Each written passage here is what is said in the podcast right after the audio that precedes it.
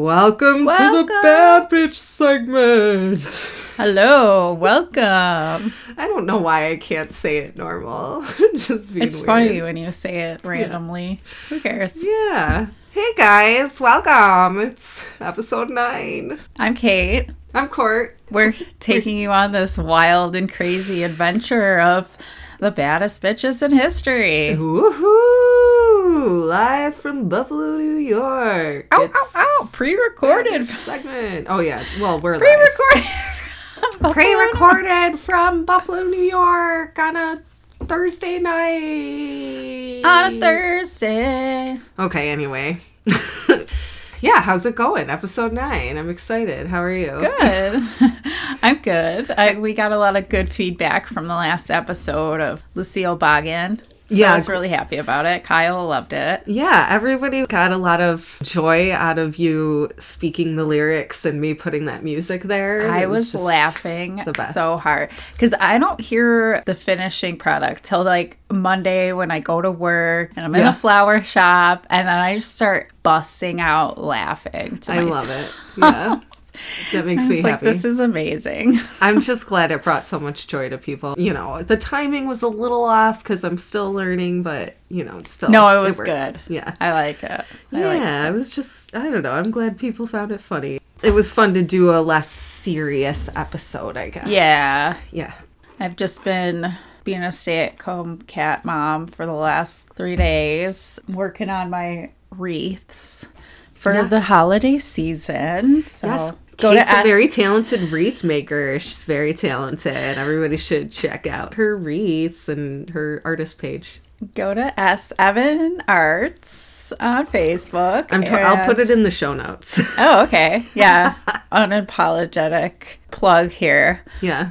Uh, I mean, I did a Bills wreath yesterday and I was really proud of it. So yeah. So for any Bills fans who wants a wreath, I do customs too. yes, yes, does a good right. job. Yeah, so that's all I got. Cool. Yeah, I don't have anything. Let's all Get right. into it. So it's November and we're Americans, so we celebrate Thanksgiving, which is, you know, I enjoy Thanksgiving just because I like to eat all the food. I don't know, like they really romanticize it when they teach it to you in school. Oh yeah.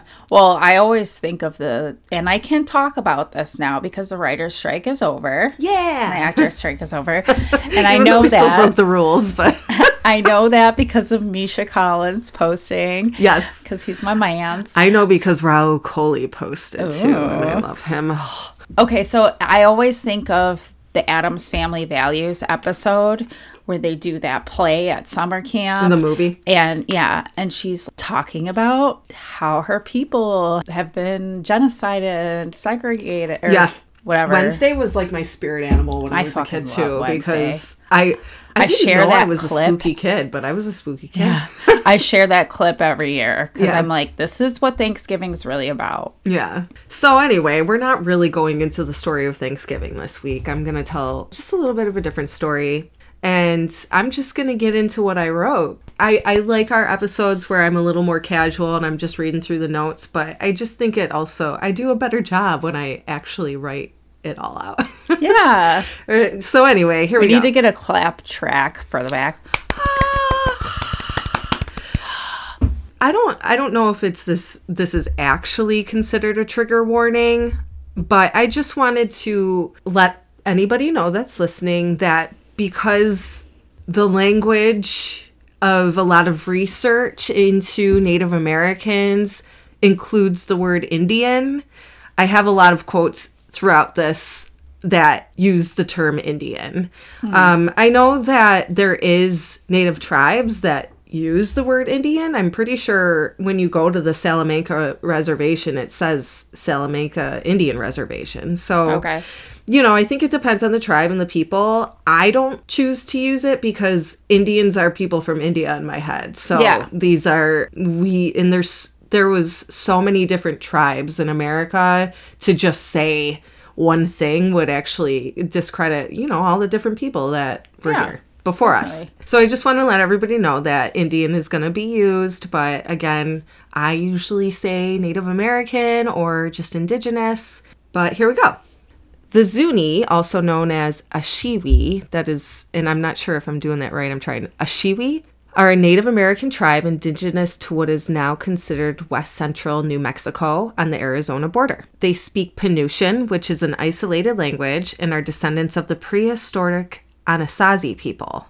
Now, I don't have this written in here, but Anasazi sounds familiar, and I'm pretty sure they've talked a lot about them in Mysterious Universe. Oh, yeah, it does sound familiar. Yeah. Part of their origination myth tells of their ancestors emerging from deep within the earth to eventually settle where they are presently located. Tribal legends and rituals were passed down orally, and until the 1990s, there wasn't a translation for Penutian, but luckily, they are now able to record their stories and legends for many years to come. Kinship is paramount, and Zuni society is organized through 13 matrilineal lines instead of through the father it's through the mother. How most native american tribes are it's it you it's you get it th- through the mother i guess. Oh, okay. yeah. Spirituality and complex ritual are deeply rooted in zuni culture. One festival called the Shalako Festival is celebrated for nine days during the winter solstice, which sounds like a fun time. Oh, yeah. They are deeply connected to the land and are skilled dry land farmers cultivating beans, maize, which is corn, and squash. Since the early 19th century, the Zuni have become celebrated artisans in pottery, textiles, silversmithing, basket weaving, and beadwork. They have maintained much of their culture till modern day. For over 500 years, Europeans and Americans traveled across the deserts and mountains searching for the Pueblo, a city of gold and riches beyond measure, but there wasn't any gold for them to find. In 1680, the Zuni were able to defeat the Spanish in what is known as the Pueblo Rebellion and maintain their isolated life. Unfortunately, this victory didn't last long, and in 1691, the Spanish reconquered the area. Then, of course, there's a lot going on in American history and all this time. 1776, the United States was founded. So then, of Quote, course, unquote. huh? Quote unquote. quote unquote. then, of course, eventually came the United States of America in 1776 and its determined expansion across the continent. In 1849, U.S. American colonizers had decided to take on the American Southwest. This meant they were moving in on Zuni land. The impending threat, along with the tensions and violence with the neighboring Apache and Navajo tribes, was what We'wha, a Zuni Ihamana, or what we would refer to as a two spirit person, was born into that same year. And a two spirit person, I was going to say this earlier, is what we would call. Well, I actually have it here. Oh, okay. Yeah. Yeah. I was just paused because he was crying and I Yeah. was like waiting for him Yeah. My cat's been crying like all day. I don't Yeah. know what he needs. cry, baby. You've been home and he's been crying all day, even though you've yeah, been home. I've been feeding him and playing with him and hanging out and napping with what him. What a baby. I know. Oh my He's, God. like, Okay, so so needy. a two spirit I love him though. Yeah. How can you not? So, Two Spirit is a third gender found in some Native American cultures, often involving birth assigned men or women taking on the identities and roles of the opposite sex. A sacred and historical identity, Two Spirit can include, but is by no means limited to LGBTQ identities. The term Two Spirit is a contemporary umbrella term that is used to describe Indigenous individuals who embody multiple gender identities and have an alternative sexual orientation from heterosexuality. I love this description of it. Yeah. They were seen as more of like a god. Oh my? God. Yeah. They, yeah, they were held in such high esteem in Native cultures. Yeah. And it was basically beaten, tortured out of most indigenous cultures across the world, not Oh, just yeah. here in America. It's really fucking I mean, kind of everything was with their culture. They Yeah. were like sent to schools to unlearn their native culture. Oh yeah, I'm gonna talk all about Okay, it. sorry. yeah, no, it's okay.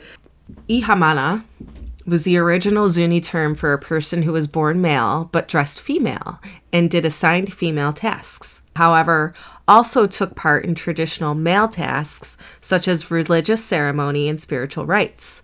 This was a traditionally recognized gender role in Zuni culture, usually signed around age three, which I'm just like, Hi, people. Yeah. Yeah.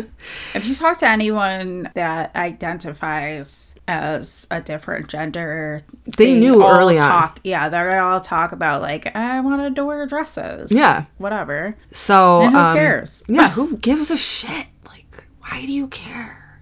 I know it's much more loaded for people who have problems with it than that, but it's dumb loaded. Anyway, however, We'wha was assigned later in life at age 12. Still very early on. And also, like, They were assigned or yeah, they were assigned. just- So, in Zuni culture, gender was acquired.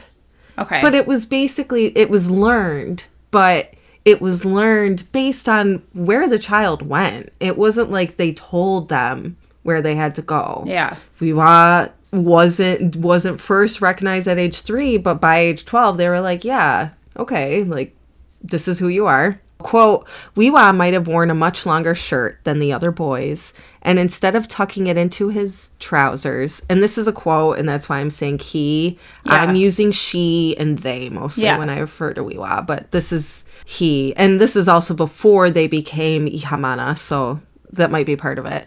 We'wha might have worn a much longer shirt than other boys, and instead of tucking it into his trousers, left it hanging out like a short skirt, wrote Will Roscoe in The Zuni Man Woman. That's what the paper was called. He might have initially donned a single article of women's clothes at first, such as the bidon, which was worn over the shoulders, so kind of like a shawl. And instead of playing with other boys, he likely preferred the company and pastime of girls. This was fine. Yeah. I'm sorry. I would like to drink some invisible tea with my lady friends and not play kickball right now. yeah. Maybe I'll play kickball later, but Yeah. right now I would like some tea And it's fine.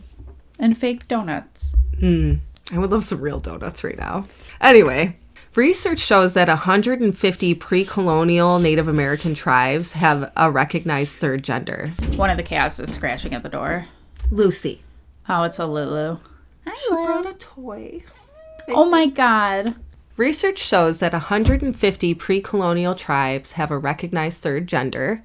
Third genders are recognized in many pre colonial West African tribes, as well as indigenous tribes of South Asia, Mexico, and the Philippines.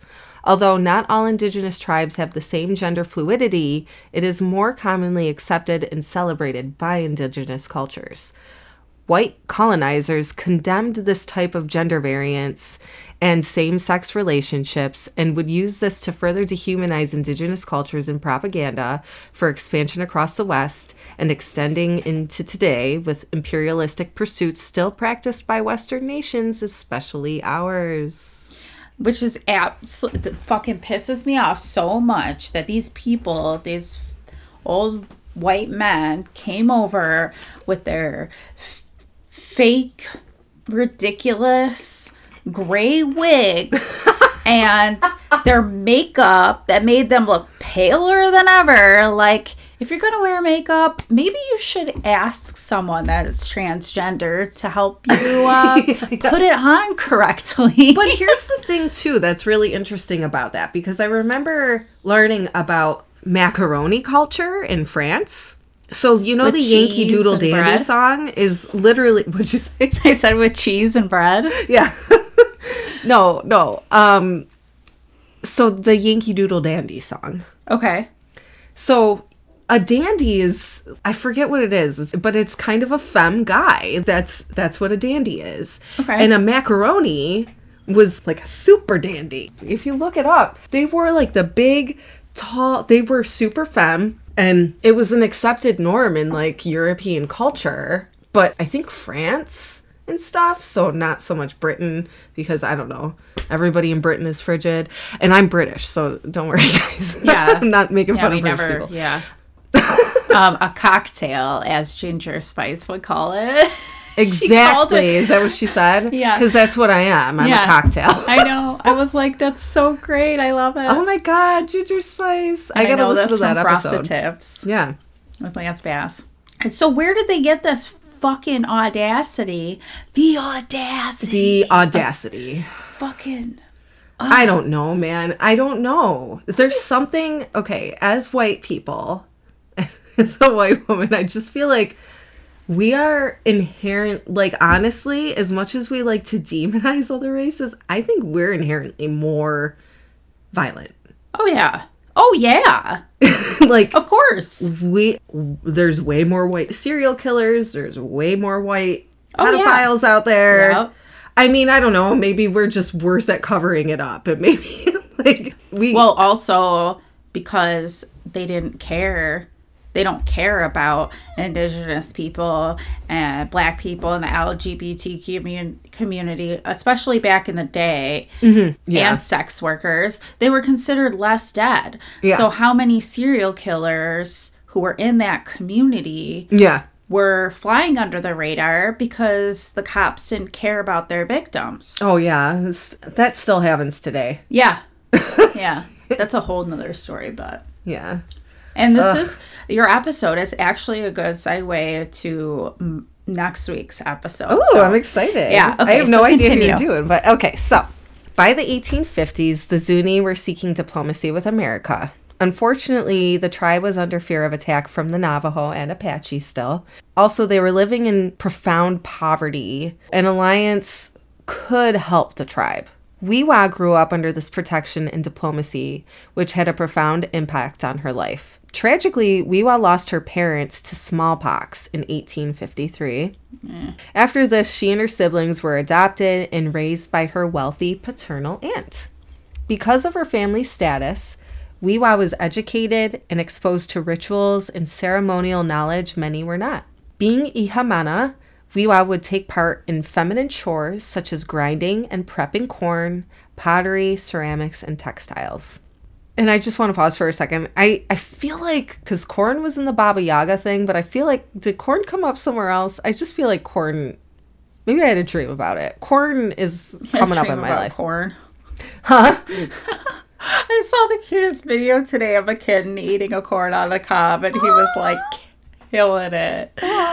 So cute. Anyways, corn. She would also take on traditional Zuni men's work too, including weaving sashes, belts, and blankets. We'wha trained for many years with a kinswoman in ceramics and pottery. Pottery was used in sacred practice in their culture, and We'wha worked diligently to master the art. We'wha became well known for her artistry in weaving and pottery between 1848 and 1880 and helped put Zuni artistry and culture on the map, bolstering it widely. We'wha trained in the men's Kachina Society, who would perform ritual masked dances. And Kachina is what they call spirits. So I think it's something to do with like shamanism. Oh, cool. She also joined the Medicine Society. I'm going to try and say this the Bashatsiloque, which were the bedbug people. So, Sounds medicine. to me, except for the bedbug part. Yeah, so I was like, bedbug good. people, damn, okay. She chose this path after being cured of an ailment by a shaman, although I couldn't find more specifics on this story, so this might just be like a, a little story, you know, might not be true. This event, as well as being exposed to these spiritual practices from an early age, was what cemented her desire to learn. Joining these groups furthered her knowledge in tribal lore and ceremony. Because Zuni lore was passed down orally, We'wha devoted herself to memorization and improvisation to be the best storyteller. In 1864, the U.S. government defeated and forcibly relocated the Navajo. This allowed the Zuni to expand their tribal land. Without the Navajo threat, the tribe was able to beautify the land rather than defensively fortify it. The Zuni were able to maintain their isolation for the most part until the 1870s. Basically, where they were wasn't the easiest place to get to, so not many people tried to get there. Hmm. But by this time, Anglo and Hispanic herders were encroaching on their land, and a Protestant missionary, Tom Ealy, along with his family and a school teacher, had arrived, determined to convert the Zuni from their appalling pagan ways and practices of witchcraft. Always goes back to witchcraft. Yeah. At one point, two Mormons arrived and performed over a hundred baptisms and founded a missionary. So I guess the Mormons kind of had a good time, but apparently they didn't like anybody else as much. like it was hmm. just the Mormons. But what I know about the Book of Mormon, it might be because they hold Native Americans in higher esteem. Okay. Um, Yeah. Something to do with their origination myth. Oh, but I don't cool know. I don't know too much. But I think. I think. Yeah. Okay. In 1879, the newly formed U.S. Bureau of Ethnology sent a delegation out to collect artifacts and record customs. Some anthropologists did genuinely want to preserve and learn from the Zuni, but obviously the U.S. government had its own plans and just wanted the land, and that's why they sent people on this trip. Of course. There is an old Zuni joke that goes The typical Zuni household consists of a mother, father, children, and an anthropologist. this means Western anthropologists and scientists are always studying these indigenous cultures as a way to preserve something they see as dying, which is fucking gross because they're the ones killing them. Oh yeah. So, quote, such predictions enact what James Clifford has termed the redemptive allegory of anthropology, the assumption that primitive cultures are doomed to disappear except for those artifacts rescued by Western scientists. Oh yeah. Rescued. Yeah. Such predictions are not only self serving, since they inflate the importance of the field workers' reports, they can also be self fulfilling. Despite their admiration of the Pueblos, early anthropologists more often bolstered the image of the vanishing Indian than challenging it. As historian Curtis Hinsley Jr. has pointed out, theirs was a legacy of both knowledge and annihilation. Unquote. The delegation of anthropologists included Matilda Coxe Stevenson, one of the first female anthropologists in the nation. She was a wife of the expedition leader James Stevenson, and Matilda and We'wha would end up becoming longtime friends. By this time, We'wha was in her 30s and head of her house, managing all the duties because her aunt had grown very old. We'wha was skilled at keeping her home up to the fastidious Zuni standards, sweeping it three times a day and washing the floor with water. Other women's chores included fetching water carried in jugs on their heads, gathering firewood, and cooking. Matilda would stay with We'wha's family during her visits to the Pueblo for years. Matilda wrote of We'wha, quote, she was perhaps the tallest person in Zuni, certainly the strongest both mentally and physically. She had a good memory, not only for the lore of her people, but for all that she had heard of the outside world. She possessed an indomitable will and an insatiable thirst for knowledge. And Matilda also said that We'wha was very friendly and was open to learning English. By 1881, the Protestant missionary had shut its doors. Quote, the main problem Ealy encountered with the Zunis was a calm, steadfast resistance to his missionary efforts rather than open violence. And I, I just liked that. Yeah. Taylor Ealy's missionary ended in 1881, in the summer of 1881. His idealism was dampened by the quiet resistance of the Zuni Pueblo, unquote. Their attempt to convert the Zuni had failed, but they had taught the tribe how to make soap, and they were na- and the tribe was now making money laundering clothes. So they were like laundering clothes for like nearby forts and for other missionaries in their area. Oh. Yeah. Nice. During their friendship, We'wha helped Matilda with ethnographic research with the Smithsonian National Museum, allowing her to record and photograph artifacts. She also posed for photographs while weaving and explained the significance of the artifacts and practices. We'wha was commissioned by Matilda to make a few pieces of traditional Zuni pottery in 1885.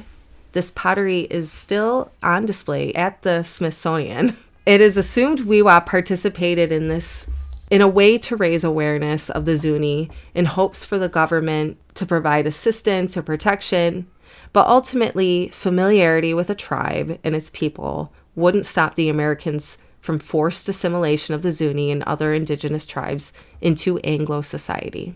This same year, We'wha joined the Stevensons in Washington, D.C., and stayed with them for six months. It's likely that Matilda wanted to use We'wha to boost her standing in the Women's Anthropological Society. Women had only just recently been allowed into the field of anthropology. During the visit, We'wha was mostly accepted as a cisgender woman, although some questions did arise, which We'wha did not appreciate. Well, yeah, it's none of anyone's business. Yeah, like shut the fuck up. And Yeah. of course, it's like all the white people. Of course. I'm sorry, I don't hate all white people as a white person. Yeah, well, apparently we hate all men and white people. That was sarcasm. The Don't. accusations being thrown at us mm-hmm. recently. Anyway, We're just throwing facts here, people. like, we're not trying. No I mean, hate I might any- be trying to be controversial sometimes. But I mean, sometimes you gotta like push the boundaries of people's education a little bit. exactly. Not to say that I'm the most educated person, because I definitely fucking am not. But moral values, yeah. fucking Yeah. be a good person, kind to your neighbor. Golden rule. I don't see why that's such a problem for so many people. Okay, so quote, We'wha is very much larger in frame and more masculine in appearance than is usual with the Zuni women, who mostly are small and have quite dainty hands and feet. And it has made her quite indignant when she has overheard anyone asking if she was a man. And that was a quote from a magazine about her because everybody was shitting her pants that she was in DC. Hmm. European Anglo society did not have the language or culture to understand the nuance to describe Ihamana or Two Spirit, but the journalists and newspapers were reporting on the quote unquote Indian princess, and there was much excitement surrounding her visit to the city. And I just said that about Indian princess because A, Quote unquote. they're not Indians. Yeah. And they didn't have princesses. They weren't monarchies. Quote, her hair was in a short queue, as is the fashion with her people, both men and women, and was tied up with the scarf manufactured by the Moki Indians, her neighbors at home. Her head was bare, but while in the street, she carried over it a big red satin parasol, which she purchased in Washington when she went shopping by herself. Around her neck, she had an immense necklace of silver beads and a silver crescent pendant, all made by native workmen in Zuni. And that was from Washington, D.C.'s write up on her visit in the National Tribune. People were amazed to see that she understood the concept of paying with money, even though her tribe had now been making money from their laundry business for some time. Now that We'wha could speak more English, she was able to visit the Smithsonian and give more cultural context to artifacts that they already had. At the height of the trip, We'wha even shook hands and briefly spoke with President Grover Cleveland. This particular visit also included the Women's Anthropological Society with an Indian dance, which was not authentic to any dance. And when asked if she enjoyed the dance, We'wha responded, she had not seen anything just like it among her people, but it was very nice notwithstanding. So just a polite way to be like, I don't know what they were doing. Yeah. like, were you trying to embrace my culture because you're far off? oh my god. I like when I was reading about that, I was like, ugh, cringe. Why wouldn't they just have natives do their own dance? If they wanted to. A former congressman hell bent on converting the Zuni to Christianity and civilized society gifted We'wha with a set of silverware. We'wha then distributed the items amongst her tribe to the tribe's shamans for ritual and even to some of the children for play. Basically, she didn't really give a shit about Yeah. this big thing of silverware. silverware. Unfortunately, guns and alcohol had been introduced to the tribe by this time, which sadly led to violence within the tribes that didn't used to be there. After all this, the Zuni now felt dismayed, finding their own culture under attack by those that had once been their allies and people that they had once helped. Great. Yeah. In 1892, an American soldier came to the tribal land to investigate a conflict. I wasn't able to get much info on what the conflict was, but I'm sure he was just being a nosy asshole and Yeah. fucking annoying as hell. Yeah. So, according to US officials, We'wha physically threw the soldier outside. When the soldier went to leave, he had to cut himself free as his coattails were stuck in the door. We'wha, who was now in her mid 40s, was considered unruly by the US government because of this incident. by I'm December. sticking up for myself. I'm unruly. Yeah, yeah. You know, just an excuse. yeah, of course. Yeah. Just an excuse. Yeah. By December 1892, soldiers had gathered in nearby Fort Wingate, called for reinforcements, and slowly surrounded the Zuni homeland. The Zuni, severely outgunned and outnumbered, could only look on helplessly as the mob approached. Similar standoffs had led to horrific acts of violence, such as the massacre at Wounded Knee, South Dakota, where 300 Lakota men, women, and children were gunned down by U.S. soldiers. Jesus. Thankfully, this confrontation did not end in violence. Lena Zuni, who was just 19 at the time, recalled, quote, The Zuni officers wrote a letter and gave their letter to the chief of the soldiers. Be kind to us, we live quietly. Unquote. Which is like, I don't know, it just kind of breaks my heart in a way. Yeah, we have to that. defend our livelihood by people that just want to fucking take our land. Yeah. We'wha, the governor, and the leading priest were all arrested.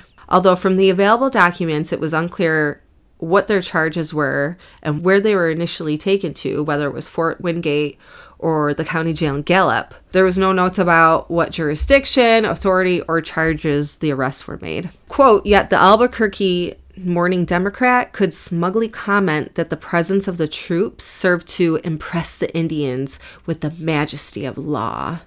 Unquote.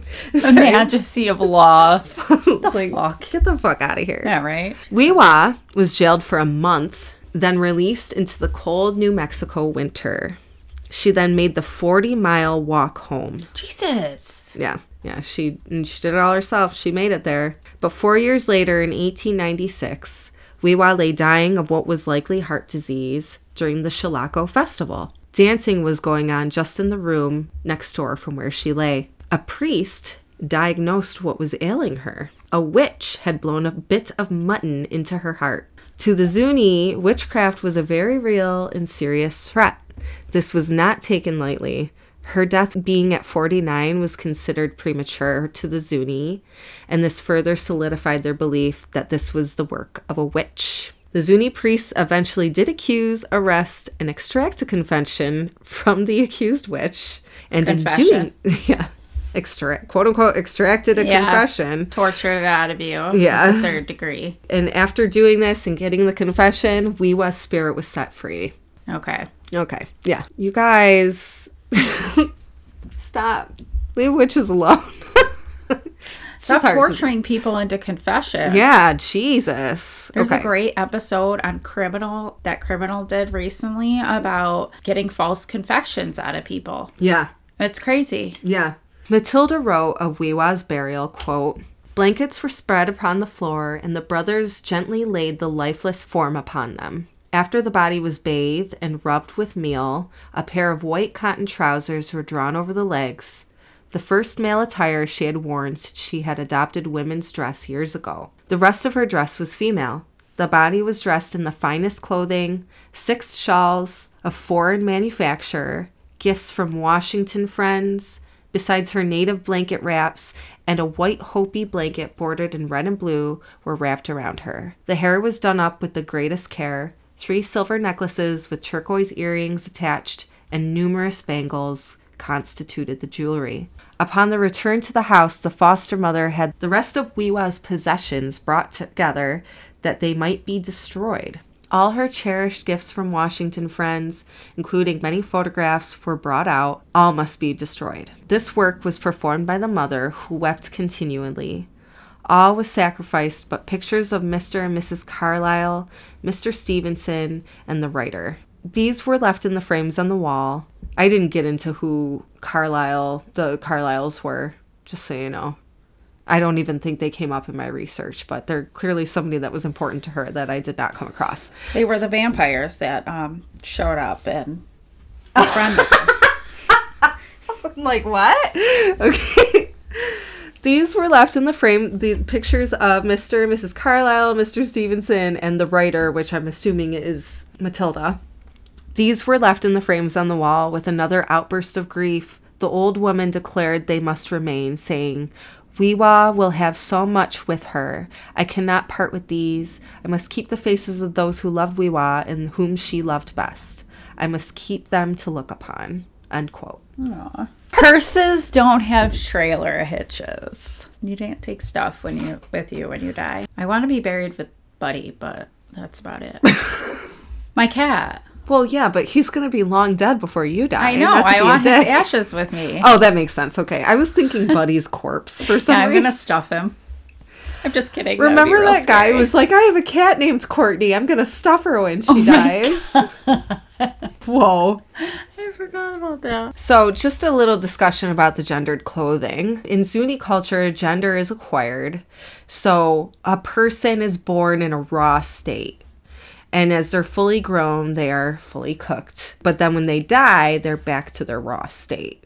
The reason that they put the male pants on We'wha was because they were born a male and in their raw state they were a male until age 12 and then fully cooked they were female. And then now in their raw organic form in death they're male again. And i kind of feel like it's kind of like the development of the soul in a way. They recognize that. So like now that the soul is out of the body the body is is a male form again Okay, yeah. i don't know. I thought that was kind of nice. Because it's two spirited. yeah. Spirit. yeah.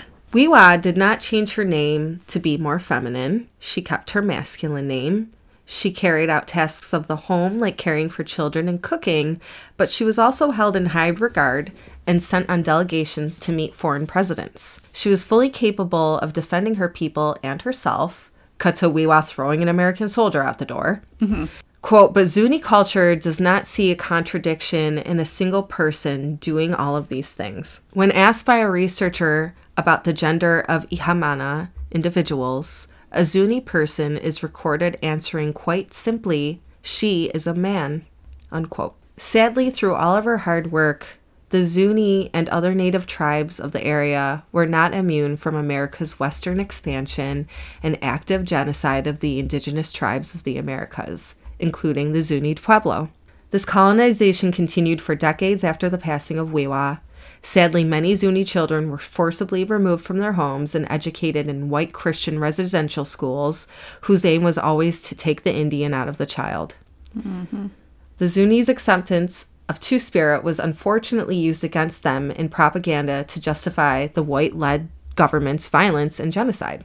Lhamana were presented as deviant and strange. White settlers would use sexual violence on indigenous tribes, on Two Spirit, as well as straight cisgender men and women. And this has always been a form of power, and that's always what rape is about. This was also done to African tribes. Additionally, when indigenous people would be captured and enslaved by white settlers, sometimes they would force non Two Spirit to cross dress as a form of humiliation.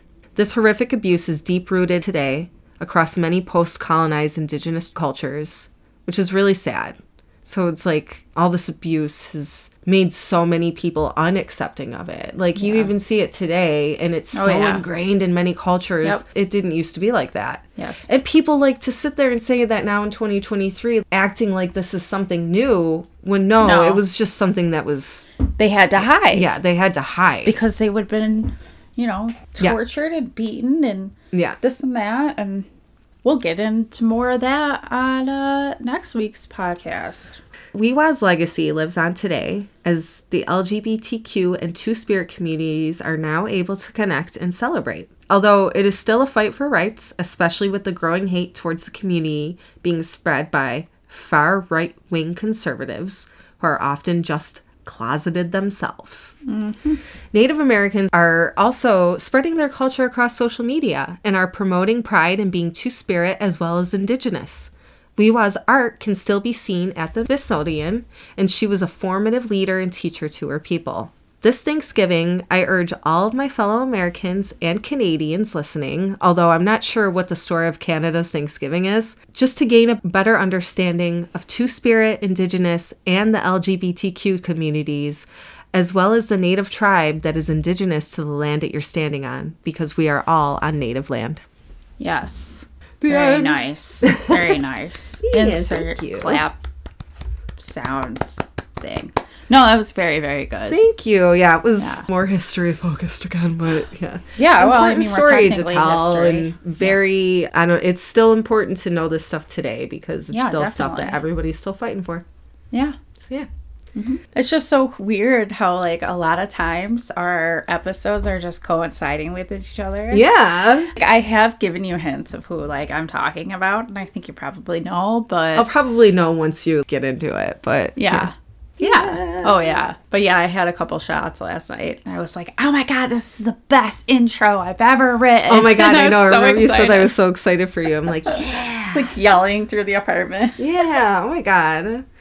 I don't All know. right. Well, If that's all though, I mean there's it's Native American Heritage Month, so I get learning. yeah. And if that's all, stay bad, bitches. Stay bad, bitches. Have a good week. Bye. Bye. Bad Bitch segment is written and hosted by Kate Salamone and Courtney Janicki. Sound editing by Courtney Janicki. Podcast art by Laura Grote at LA Promotional Design. Intro and outro music by Alexi Action. Follow us on Instagram at Bad Bitch Segment.